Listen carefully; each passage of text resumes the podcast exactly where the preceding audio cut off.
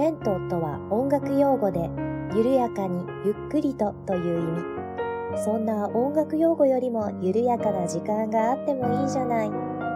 レントよりなおゆっくりと、緩やかに始まります。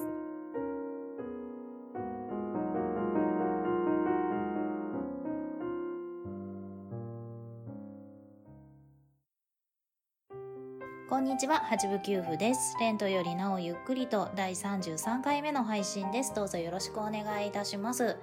えー、先日、ボケーっとツイッター眺めておりましたら、ちょっと気になるツイートを発見しましたので、ちょっとこちらをご紹介させていただきたいと思います。えっ、ー、と、時計荘さんという方がツイートされたものなんですが、知人の反抗期がなかった理由が母親がソプラノ歌手で怒ると本気の夜の女王のアリアを歌われるのが怖かったからという話に目の前で歌われたら物理攻撃にもなるよねって言ったら鼓膜は平気だったけど手に持ってたゲームボーイが壊れたって言っててソプラノ歌手強ってなってる。というものです。こちらですね。16.3万件のいいねの数。5万件のリツイート。という、はい、驚異的な数を記録しておりまして、えー、そんなわけで、ツイッターやってらっしゃる方は、えー、自分のところにも流れてきたよっていう方がいらっしゃるかもしれません。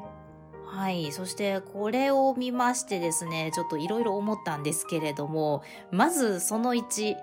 えー、実はですね、八分給付の母も、えー、大学は声楽科を出ておりまして、えー、まあ、ソプラノ歌手の端くれって言ったらいいんですかね。まあ、そんなオペラ歌手とかやってたわけではないんですけれども、今もまあまあ仕事で歌を歌ったりすることもあるような、えー、人物でございまして、えー、私が反抗期の時に夜の女王のアリア歌われなくてよかったと思いました。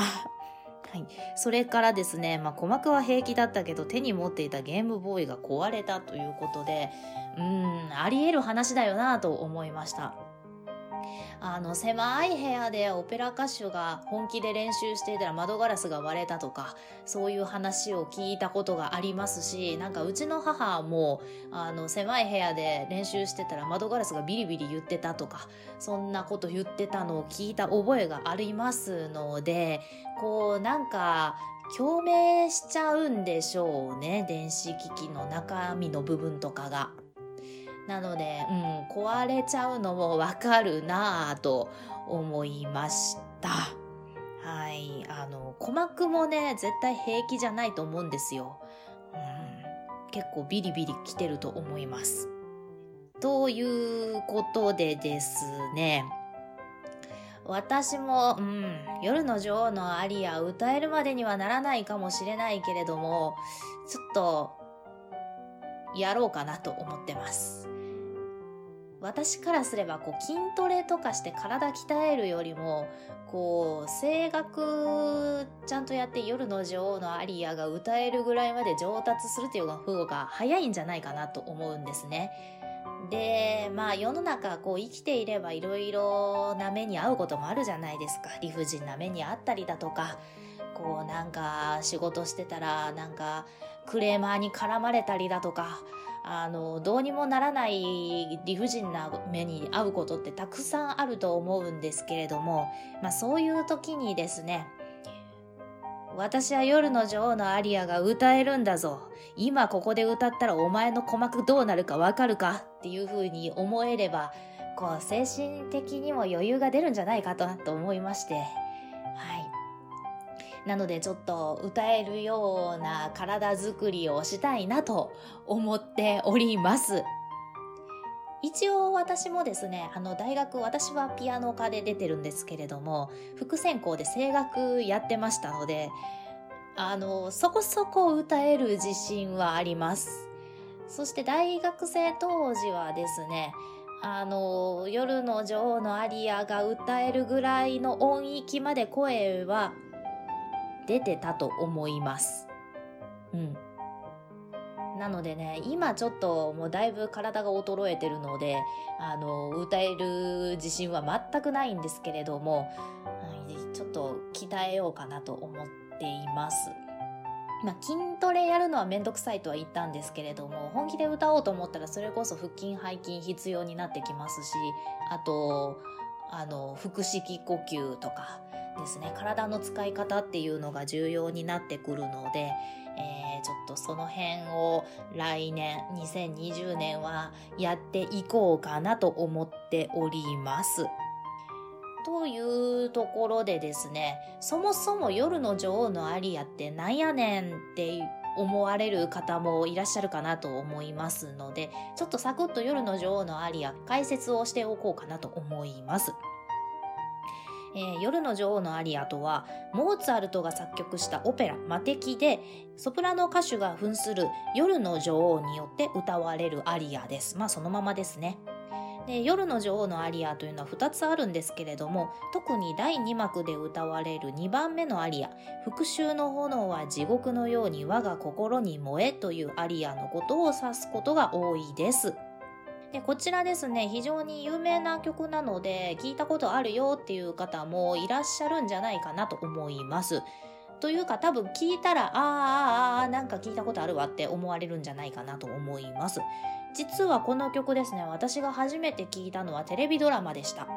えーとですね、あれは小学校低学年、さすがに幼稚園ではなかったと思うんですけれども、まあまあそれぐらい昔の話ですね。なので、1990年代半ばぐらいに、えーと、おそらくなんですけれども、夜の9時とかから放送されていた2時間ドラマ枠でやってっていたあの俳優の陣内孝則さんの明智小五郎シリーズで放送されていた暗黒星というお話の中で出てきました。なんかね、眠たい目をこすりこすり見ていた覚えがありまして、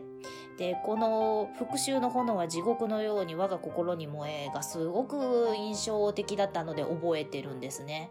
うんあの稲森泉さんが、えー、歌っていらっしゃったんですがというか稲森泉さんは歌ってなくて吹き替えだったんですけれども、はい、稲森泉さんがやってる役の方が歌うという設定でこの「夜の女王」のアリアがきっかけとなって、えー、解決するというようなお話でした。ちなみにですね、これのシリーズで小林少年役で出ていた俳優さんが私実は小さい時大好きでして、あの、めちゃくちゃ可愛いなぁと思ってたんですよ。小学校低学年の時の話ですけれどもね。えーと、黒田祐樹さんっていう俳優さんなんですけれども、えー、大人になって見なくなったなと思ってたんですね。まあ、ちょこちょこ子役で出ていらっしゃって、最後にお見かけしたドラマが、えっ、ー、と、キンキキッズの2人が出ていた、あのー、なんだっけ、人間失格っていうドラマがあって、それで見たのが最後じゃないかなと思うんですけれども、えー、いろんなドラマには出ていらっしゃってちょくちょくお見かけしていて本当に美少年っていう感じの可愛い男の子だったんですね。で大好きだったんですけれども、えーと、何年か前にですねちょっとネットニュースになっていまして、えー、なんかハイパーメディアフリーターとして活躍していらっしゃるという、はいえー、なんかネットニュースを拝見いたしました。で、まあ、ご本人の現在の写真を見て、おー、となったという覚えがあります。はい。ちょっと話はそれましたけれども。えー、というわけで、まあ、1990年代半ば頃に放送されていた、えー、明智小五郎シリーズの暗黒星というドラマで出てきた曲でもあります。えーと、勝手にお名前出して申し訳ないんですけれども、大場さんとか椿雷道さんあたりご存知じゃないですかね、このドラマ。はい。という、まあ、そんな曲であるんですけれども、あの、すごい難しい曲だと言われてまして、えー、なんか世界中で数人ぐらいしかきちんと歌えないとか、そんな話もあります。で、なんで難しいかというと、まずめちゃくちゃ音域が高いんですね。そして、えー、コロラトゥーラという技術を駆使して歌われる歌なんですね。で、コロラトゥーラというのは何かと言いますと、うん、ちょっと説明が難しいんですけれども、このコロラトゥーラというなんか言葉の響きそのままな感じなんですけれども、結構速いフレーズのメロディーに、あの、コロコロコロコロコロコロっていう感じで装飾をつけて歌うとしかちょっと説明ができないな。うん、そんな感じの歌い方で非常に難しいですね。コントロールが効かないんですよ。で、まあ、超絶技巧って言われるような歌でして、えー、まあそんなコロラトゥーラを駆使して歌われる非常に難しい曲だとされています。まあまあそこまでのこの名演奏みたいなのをこう要求されなければまあまあ歌えるんですね。なので私もこのまあ音域非常に高いのでその辺まで声が出るようになれば、まあ、コロラトゥーラの部分はちょっと無視させていただいて、まあ、それなりには歌えるんじゃないかなと思いましてあとはそうですね鼓膜がやられるぐらいとなると声量が必要ですね。まあ、その辺ちょっと、えー、最終目標として目指して、えー、2020年は体を作っていきたいなと、えー、思っている次第でございます。というわけで、ちょっと、えー、オープニングトークが長くなりましたが、このお話はこの辺にしておいて、えー、本編に移りたいと思います。えー、本日の本編はですね、前回、えー、ベートーベンの大工のお話をさせていただきました。まあ、大工の説明とか概要みたいなお話をしていたんですが、えー、今回はですね、私が大工を歌った時のお話を少ししてみたいなと思っております。では、どうぞ最後までお付き合いよろしくお願いいたします。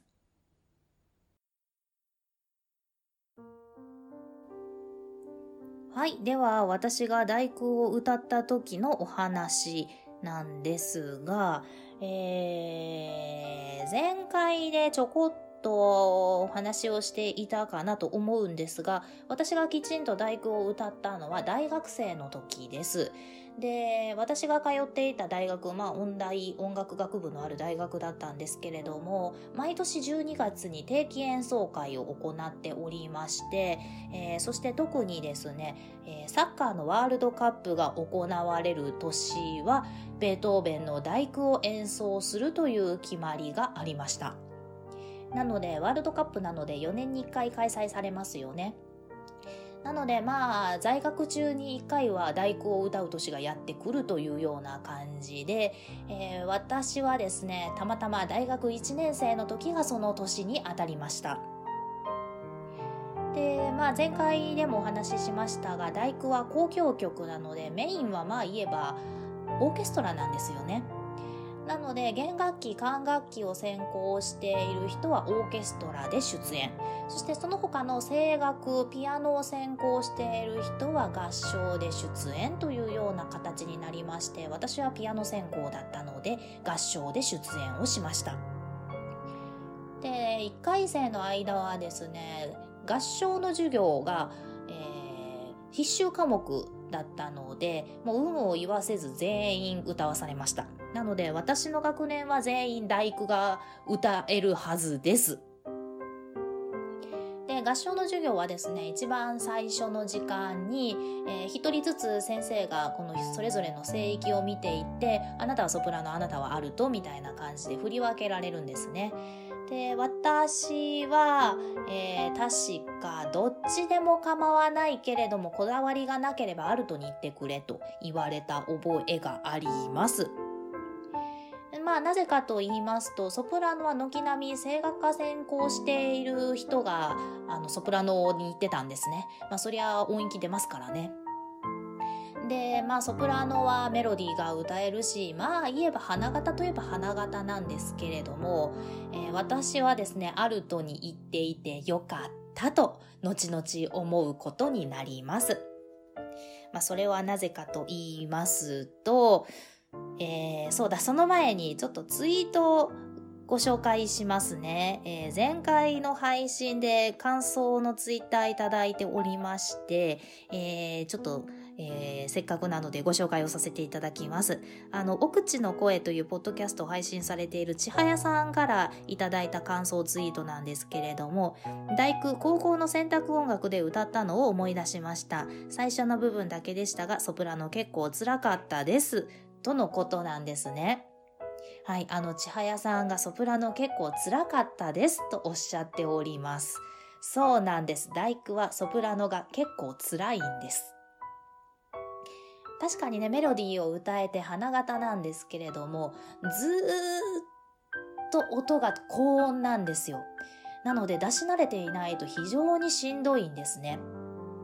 なので私は、ああ、アルトでよかったと、えー、後々ほっとしました。ね、千早さんどうもお疲れ様でございました。そしてですね、あの、大工は、まあ、先週の配信でも言いましたけれども、オーケストラと合唱と、あと、えー、声楽のソロがいます。ソプラノ、アルト、テノール、バリトンというソロ歌手がそれぞれ一人ずついるんですね。で、私の大学の定期演奏会では、そのソリストは教授が務めました。声楽の教授が務めました。で当時ですね私、えー、専攻はピアノだったんですけれども副専攻で声楽をやっていましてですごく幸運なことにですね副専攻は大体あの非常勤講師とかがあの教えるんですけれどもなぜか私はあの教授があの教えてくれましてあの私の担当は教授だったんですね。えー、しかもですね、まあ、男の先生だったんですけれどもテノール歌手で、え、若い頃はドイツの歌劇場で専属のオペラ歌手をしていたという、えー、非常にすごい先生でした。そして実はですね、大工の第一人者と言われていまして、えー、1990年代で、えー、大工を歌った回数が最大だったそうです。もうそれほどね大工は歌い慣れているというような先生でして、えー、もちろんその先生がテノールのソリストを務めていらっしゃいました。でまあまあ私はあのその先生のおかげで、えー、声楽の基礎はだいぶ叩き込まれていたわけなのでまあだからね先ほど言ったようにあのちょっと夜の女王のアリア歌えるようにまでなってやるとかいうことをほざいているわけなんですけれどもまあその他にもですね、えー、まあうちの大学が誇る声楽の教授が、えー、ソリストを務めるという非常に豪華な定期演奏会でございました。で、大工はですね、ベートーベンも、あの、作詞者のシラーもドイツ人ということで、歌詞は全てドイツ語なんですね。なので、ドイツ語で歌って、さらには全て暗記もしました。ベートーベンの交響曲第9番で合唱が入るのは第4楽章だけなんですけれども4楽章だけでもだいたい20分以上かかるのでまあそれだけの曲を全て暗記したというわけなんですね。えー、よくやったよなとは思いますけれども。そして、まあ、4月に入学をして12月の定期演奏会までに、えー、授業中だけで、えー、なんとか仕上げました。で、ここでちょっと勘のいい方は親と思われているかもしれないんですが、八部九夫が出た大学は女子大です。ベートーベンの大工はオーケストラと合唱とソリストで演奏されます。合唱は混声支部合唱です。あれって思われましたよね。男性のコーラス隊が必要なんですよ。でもうちの大学は女子大、男子がいない。ではどうするか。えー、近隣の大学のグリークラブに、えー、協力を要請しておりました。まあその話を聞いて私たちはちょっとおっと思ったわけなんですね。なぜかと言いますと、まあ大学女子大なので、キャンパス内では出会いは一切ないわけなんですよ。そんなところに近隣のグリークラブの男子学生がやってくる。これはもしかしたら出会いのチャンスなのではないだろうか。しかもね、ちゃんとグリークラブがある大学っていうのは、あのー、そこそこ頭のいい大学が多いんですよ。まあ、関西で言うと、関西学院大学とか、大阪大学とか。まあそんなところですよね。なので、おーっとちょっと、えー、思ったわけなんです。ここでちょっとお近づきになって、後々合コンなんかが開催されたりして、とちょっと妄想は膨らみますよね。えー、ワクワクしながら、あの、合同練習の日というのがありましたので、その合同練習の日を待ちました。ところがその合同練習の当日ワクワクしながら待っている私たちの目の前に現れたのはおじさんおじいさんの集団。ん？グリークラブに要請したんだよね。ん？と思ったのですが、まあ、よくよく話を聞いてみたらグリークラブの OB の方たちが来られたそうです。私たちの密かな妄想は、えー、夢となりました。とまあまあそんなこともありつつですねそれでもまあ楽しく歌いまして特に私たちピアノ科だとこうステージに上がる時っていうのは大体今まで一人なんですよピアノ1台で演奏独奏なので他の人と何か合奏するというような経験が著しく乏しいわけなのでこう大勢で一つのものを作り上げるという経験が非常に楽しくってあの合同練習なんかはとっても楽しかったですまあ、行くまで面倒くさかったですけどね。まあそんなこんなで本番当日を迎えたわけなんですが、えー、と本番までにですね、一つめんどくさいことがありまして、えー、問答無用で定期演奏会のチケットが10枚配られるんです。えー、入場料が1000円かかります。1万円自腹を切れと言ってチケットが配られるんですね。何月何日までにこの封筒に1万円を入れて事務所に持ってきてくださいというふうにチケットが配られてしまいます。で、まあみんな必死こいてチケット売りさばくんですけれども、まあまあもうこんな簡単には売れないわけなので、私も泣く泣く1万円自腹を切りました。それでも誰かに来てほしいなと思って片っ端から連絡をしましたら、中学の時の先生が来てくれました。でもさすがにね、中学の先生に、あ、なんか入場料出せっていうのも申し訳ないなと思いまして、遠方から来てくださるのに。えー、もうそのままチケットをお送りしましたら、あの、先生の方も気を使ってくださったのか、当日お菓子を持ってきてくださいました。非常に嬉しかったです。まあそんな感じでですね、当日を迎えまして、えー、会場に向かったわけなんですけれども、もうなんかね、すっごくテンションが上がってしまいまして、こう大勢でステージに立てるという高揚感とか、なんかこう特別なワクワク感みたいなのがありまして、リハーサルが終わった後の控え室でもう本当に私たちはしゃぎ回っておりました。はしゃぎすぎて疲れたぐらいですね。当時はあの携帯電話のカメラ機能あんまり良くなかったのであのデジカメとか持ってきてる子が多くってデジカメでアホな写真を撮りまくったりいろんなところでいろんな人と集合写真を撮りまくったりして、えー、キャッキャキャッキャ言っておりまして、まあ、はしゃぎすぎて本番ちょっと疲れるという本末転倒なことが起こりました。まあまあそれでもあのきちんと歌い終えまして、えー定期演奏会は無事に大盛況の上終了することができました。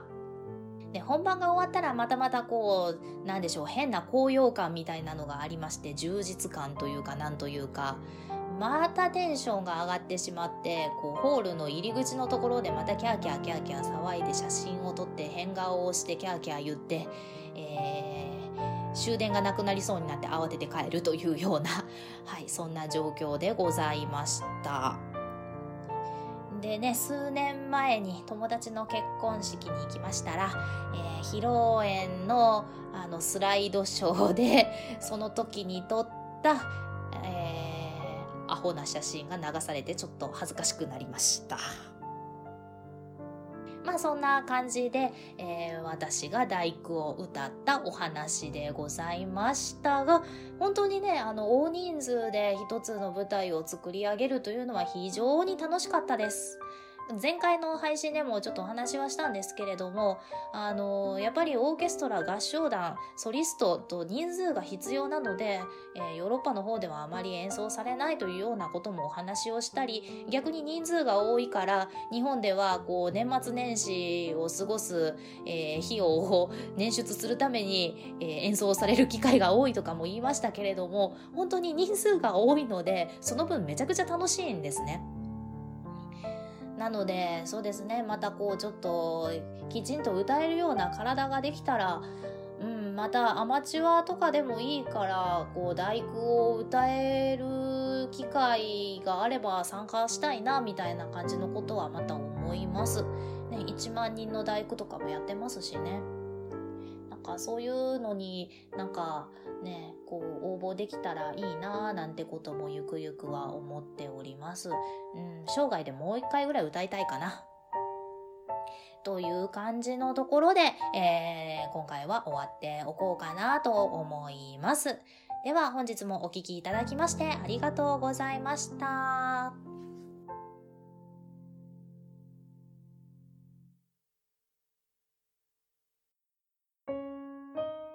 この番組では皆様からのお便りを募集しております。メールアドレスは、レントゆっくり、アットマーク、gmail.com、lento.yukkuri、アットマーク、gmail.com です。ツイッターは、アットマーク、レンクリでやっております。ハッシュタグは、ハッシュタグ、レンクリ。レンはカタカナ、クリはひらがなです。お便り、ツイート、DM などをいただけると、八部給付は小躍りをして喜びます。どうぞよろしくお願いいたします。では、次回またお会いしましょう。ごきげんよう。